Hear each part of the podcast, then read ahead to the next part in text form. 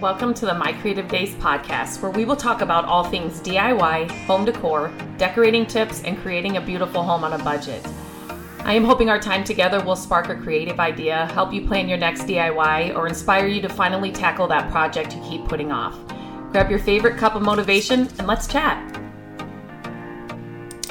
Okay, happy Monday. These weeks are flying by. Today, I'm going to answer another question that was sent in, and this is going to be kind of a quick one. I I should, probably shouldn't say that because sometimes I can talk and talk and talk about these things that I'm that I'm passionate about and I love sharing. So, um, but I think this is going to be maybe a really short podcast episode. So one of the, the question that came in it was when buying furniture, what three things do you look for instantly to know that it's worth buying? So make sure that you check out our show notes uh, inside this um, episode because I'm going to leave a few links to some other resources that I have put together for you about this kind of thing um, that will go more in depth into it and just and really help you kind of um, see what I'm talking about and what I mean. So definitely check out the show notes for for for those resources. Um, but just to kind of touch on this a little bit, so there are definitely three things that I look for instantly. Um, okay, can we say four? can we say just say four? Um, because okay, we're gonna say four because um, there. First of all, since I've been doing this for so long, I have been flipping furniture well over twenty years. Um, it doesn't seem like that long at all. I did when I say that, I'm like, what? How old am I really? Like, can this really be tw- over 20 years? It's crazy how fast time flies. Um, but you know, so I definitely, I mean, literally from across a room, from, um, you know, walking into a thrift store at the front door to the back of the thrift store, I would be able to tell you, you know, instantly if it's something that I'm interested in or not. Um, I do same thing as a, at a yard sale. I can be driving by at the end of the driveway if I can see you know into like the back of a garage. I will be able to tell you that we need to stop here because I need to check out that piece of furniture um, from from that uh, far away. Same with like when friends and family will send me photos. Um, so if it's from them or from somebody they know that's getting rid of furniture, which if you're flipping furniture and not every single person you know is um doesn't know that you're doing it. First of all, your number one thing is tell friends and family that you're flipping furniture because post it on your personal Facebook page. Everybody you know needs to know that you're doing this because then you will get inundated with texts and emails and phone calls um, from your family and friends for you know all their furniture that they're getting rid of, and then they may know somebody that's getting rid of furniture, but um, you know photos. I will get you know friends and family will send me photos of. I just the other day got three pieces or three separate photographs that was sent to me by a friend and she knew somebody getting rid of these pieces and I knew just from the photos that they were pieces that I was not interested in. So as you hone your like your skills and like just your um like what you can do and what you need to look for and what's worth it and what isn't, you will definitely have your top three slash four um, things that you'll look for and you'll um, you'll just know right away like this is definitely worth it or this is this is not worth it at all. So without diving into all of that, um, number one thing I look for um, when I'm looking for a piece of furniture to flip is um, is it real wood? So that is the number one thing. I do not want to pick up a piece that's made out of particle board or that's made out of, um, you know, just if it's not real wood, I won't even look at it. Um, now, when I say that, when I first started doing this, I picked up anything and everything, like literally anything and everything, and and that's back in the day when I, I I was just using, you know, wall paint that we had, and I was using. Um, there are so many amazing paint brands. Um, two that I love specifically to work on projects, and so a lot of the new paint brands that are for furniture um, pieces, they do say that you can, you know, use this on not wood pieces and um, not real wood pieces. But if I want to, number one, if I'm doing it for my home or if I'm doing it to sell, a real wood piece is going to, um, the makeover process is going to go a lot better. The um, transformation is going to be a lot better. It's going to hold up, you know, in the end a lot better, and it's going to last for years and years and years to come. So if it's not real wood, um, I, I will not pick it up. And again, um, make sure you check the show notes. I'm writing myself notes here as I'm doing this, so I know which resources I need to send you.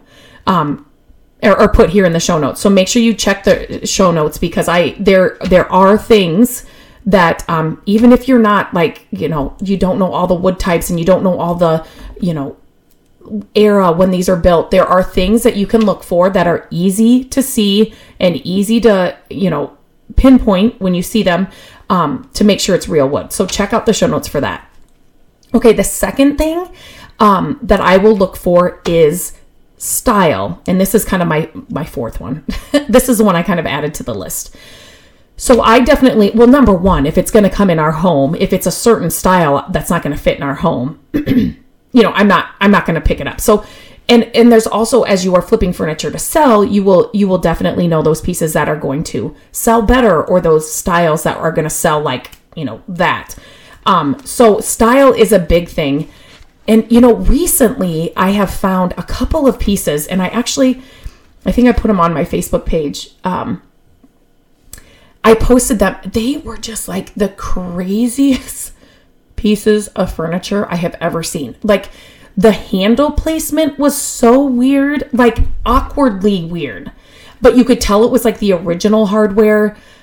I mean, they were just like the ugliest pieces. I don't even know. I mean, they weren't mid century modern. I mean, I don't know. They were just so wonky and so weird.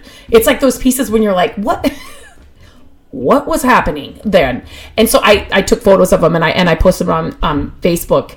Um, but anyway, so definitely style is is up there too. So I definitely know what style I want in my home, and I definitely know what style is going to sell for me really quickly. So that that's number two on my list. Um, number three is does it need extensive repairs? And I say this when you're first starting out, you want no repairs. like the only thing you're looking for is maybe it needs a little sanding and it needs some paint and a top coat. Like that's it when you're first starting out. Um, as you keep doing it, you know, you will start picking up pieces that maybe they've got a little bit of chipping veneer. Maybe there's a little crack, you know, in the top, the tabletop. Maybe um, there's a like a um, wood caster missing, you know, off of a leg of something. Like, like you'll just start building up your skill set for different pieces and just can I just please tell you go slow. Like do not pick up a table and chairs that have busted cracked legs. Don't do it. Let me just tell you right now, that is not a good piece to pick up, especially if you have not been doing this a long time. Um you know, if you open, make sure you're opening all the drawers. Do they have the bottom and the sides of all of the drawers? And yes, we have picked up many pieces that it's just the drawer front that's on the dresser. So we've had to rebuild the entire drawer, if that makes sense. But somebody just starting out, like we couldn't do that right in the beginning. We didn't even have the the tools to do those kinds of projects. So we literally, Matt and I learned, you know, um, and again, we started this out of necessity. So um, and my dad's tools, literally. Like Matt did not even own a hammer, you guys, when I met him. I'm not kidding. So he has come a long way, and I'm grateful and thankful for that every single day. I mean, we have the most fun with our DIY projects, and I just we always say like what would we be doing or what would our how would our lives look different you know without this and him coming from some you know a, a place that didn't have any of that in his life um, i grew up with it right my dad did it all my life so uh, but anyway, so you just want to make sure there it doesn't need extensive repairs. But you know, as you keep doing it and as your skill set gets better and better, you'll be able to pick up more of those pieces. Like now, if there's any missing or chipping veneer, I mean, granted, like if it's soaked all the way through or like it's, I wouldn't put that up, but Missing or chipping veneer does not scare me at all. Like that's the least of my worries. I have three different ways that I like to fix, you know, um, missing or chip veneer depending on the piece. So that doesn't scare me at all. But in the beginning, I was like, oh my gosh, there's no way I can fix that. That piece needs to go to the landfill. There's just no hope for that piece. So that would be my third um, thing that I would look for extensive repairs um, and just know your skill set. And then the last one I would look for is would be price. So, um, obviously, we all should have a price point uh, that we should be looking for when we are picking up furniture pieces and or a budget you need to stick to that. So i i know and i will spend more on a piece that i'm going to bring into my house depending on what it is. Our house like you know use it over the years than i will on a piece i'm going to flip to sell. So i have a budget for flipped pieces to sell and i have a budget for what i need um, what i'm going to use like in our home. And that budget can fluctuate a little bit depending on what it needs. Like if i just have to come home and clean the piece you know, I might spend a little more, you know. Um, so it just kind of depends on what it needs, but definitely go into it with a budget. And so price is I have found so many amazing pieces. Like so many amazing pieces, but they've wanted so much money for them. It's just it's it's not worth it. Um, on either end for me to flip it to sell or to bring it into our home. So um, definitely price is is the fourth thing that um, is a is a factor for me. It can make or break a sale. So um, that definitely had to be on the list. Now, there are many other things that I look for when I'm picking up furniture pieces. So, like I said, make sure that you check the show notes. Um, I I thought this was going to be under 10 minutes. It's a little, it's we're into the 11 minute mark, I think. But um, make sure you check your the show notes for some other resources um, that go more into depth about things that you can look for when you're picking up furniture pieces. Um, but I hope this helps and kind of gives you a starting point. Um, if you have any other questions, let me know. Um, but check those resources. And if you pick up a piece, I'd love to see it. Tag me on Instagram at My Creative Days because um, I'd love to see what you're picking up and you're finding. So until next week, you guys have a great rest of your week. Hello, friends. Thank you so much for listening to the podcast. I'm grateful that you tune in every week and that you share the show with your family and friends. I love having creative chit chats with you, and my hope is that this podcast will inspire you to try a new project, start a DIY that you've been putting off, and decorate your home exactly how you want it. There are a few ways you can help us with the podcast. Follow the podcast so you don't miss an episode. And if you could take a few minutes to leave the podcast a review, that would help us so, so much. Again, thank you for being here, and I look forward to our chat next week. Bye bye.